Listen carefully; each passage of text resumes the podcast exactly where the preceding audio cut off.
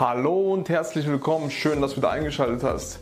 Hier gehe ich weiterhin vor mit den Zahlen, Daten und Fakten und möchte einfach in der Liste weitergehen. Jetzt sind wir bei Immobilie Nummer 4, aber gleichzeitig auch bei Immobilie Nummer 5. Denn wir haben sie sozusagen gleichzeitig gekauft, aber nicht zu gleichen Zeitpunkt einen Notartermin gehabt. Denn bei einer Immobilie war es okay, bei der anderen war es halt so, dass der Verkäufer noch auf die 10-Jahresfrist warten wollte und deswegen haben wir den Notartermin um ein paar Monate verschoben. Drei, vier Monate waren das ungefähr, haben wir dann verschoben und dann haben wir den zweiten Termin wahrgenommen. Aber eingetütet, wie gesagt, haben wir das an denselben Tag. Gut, gehen wir mal vor. Der Ort hieß diesmal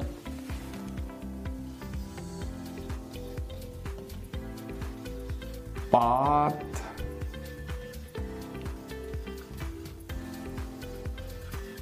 Säckingen. Ähm, Bad Säckingen ist circa 30 Kilometer von Lörrach entfernt. Ist auch super, was die Vermietbarkeit anbelangt.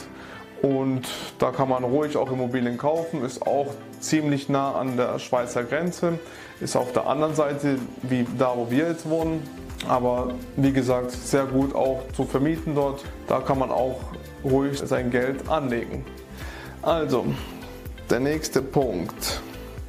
Jetzt kommen wir mal zu dem Kaufpreis. Ich nehme jetzt immer beide Immobilien zusammen, aber das werde ich euch dann auch äh, alles erläutern. Hier war der Kaufpreis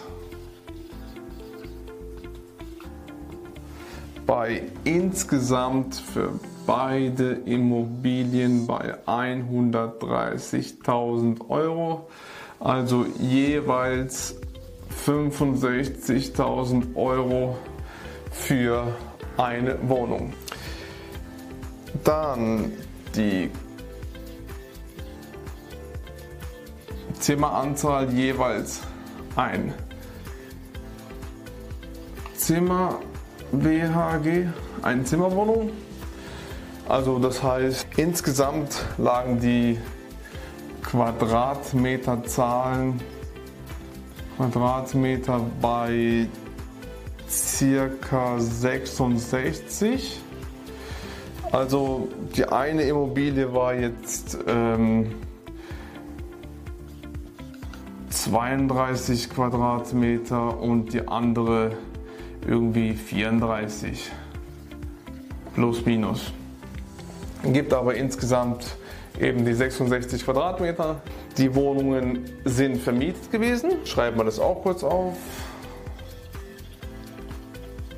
Vermietet und zwar haben wir da insgesamt bei beiden Immobilien eine Kaltmiete, Kaltmiete von 830 Euro pro Monat und das ist eine, macht man darüber,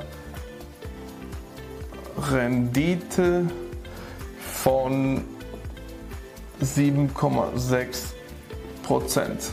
Also sehr lukrativ. Diese 7,6 Prozent ist ein super Wert. Es macht Spaß, es läuft einfach. Da und dazu muss man sagen, dass beide Mieter vom Amt bezahlt werden. Kann man auf zwei Seiten sehen. Viele sagen, Amt, ja, ist ja super. Aber wir sehen das komplett anders, denn das Amt als Vermieter zu haben, ist eigentlich nicht so gut. Aber auf der einen Seite ist halt so, dass, dass die Miete halt immer wieder kommt. Aber auf der anderen Seite ist halt, dass die, wo das Geld vom Amt beziehen, immer wieder halt auch sich melden müssen, sich bewerben müssen, sich äh, immer an irgendwelche Vorlagen halten müssen. Und wenn sie die nicht einhalten, dann kann das Amt von heute auf morgen die Miete entweder kürzen oder komplett streichen. Und dann sind wir die, wo es halt trifft. Nur weil die anderen halt nicht sich an die Regeln gehalten haben.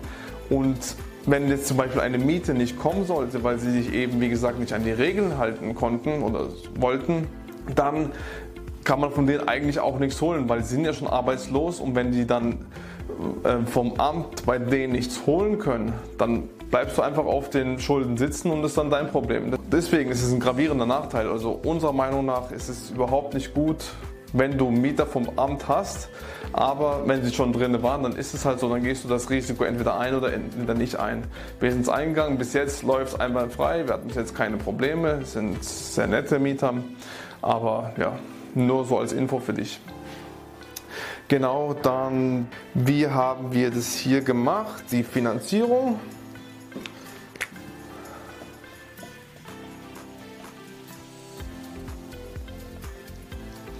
Finanzierung war hier auch zu 100 Prozent.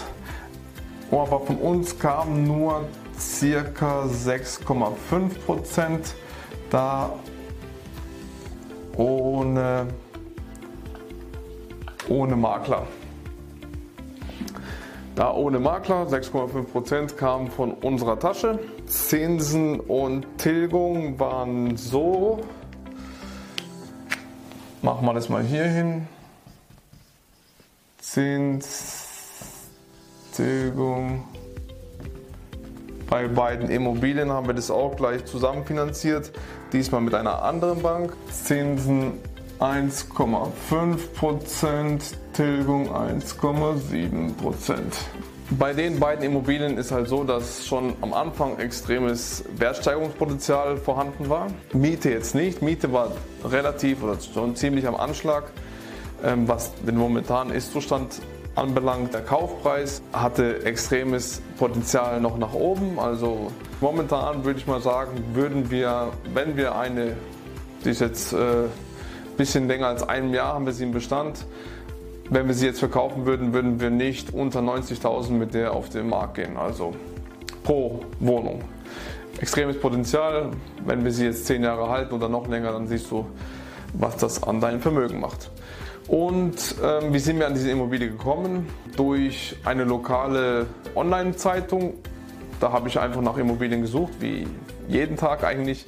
Und dann bin ich darauf gestoßen, habe einfach mal angeschrieben. Und dann hat er mich auch angeschrieben, dann angerufen ähm, und haben wir einen Besichtigungstermin vereinbart. Ich habe extra auch deswegen bei der Arbeit mir freigenommen, weil sonst, ich, wollte, ich will immer sehr schnell besichtigen und dann nehme ich auch öfters mal frei, wenn, es, wenn ich so Gelegenheiten habe.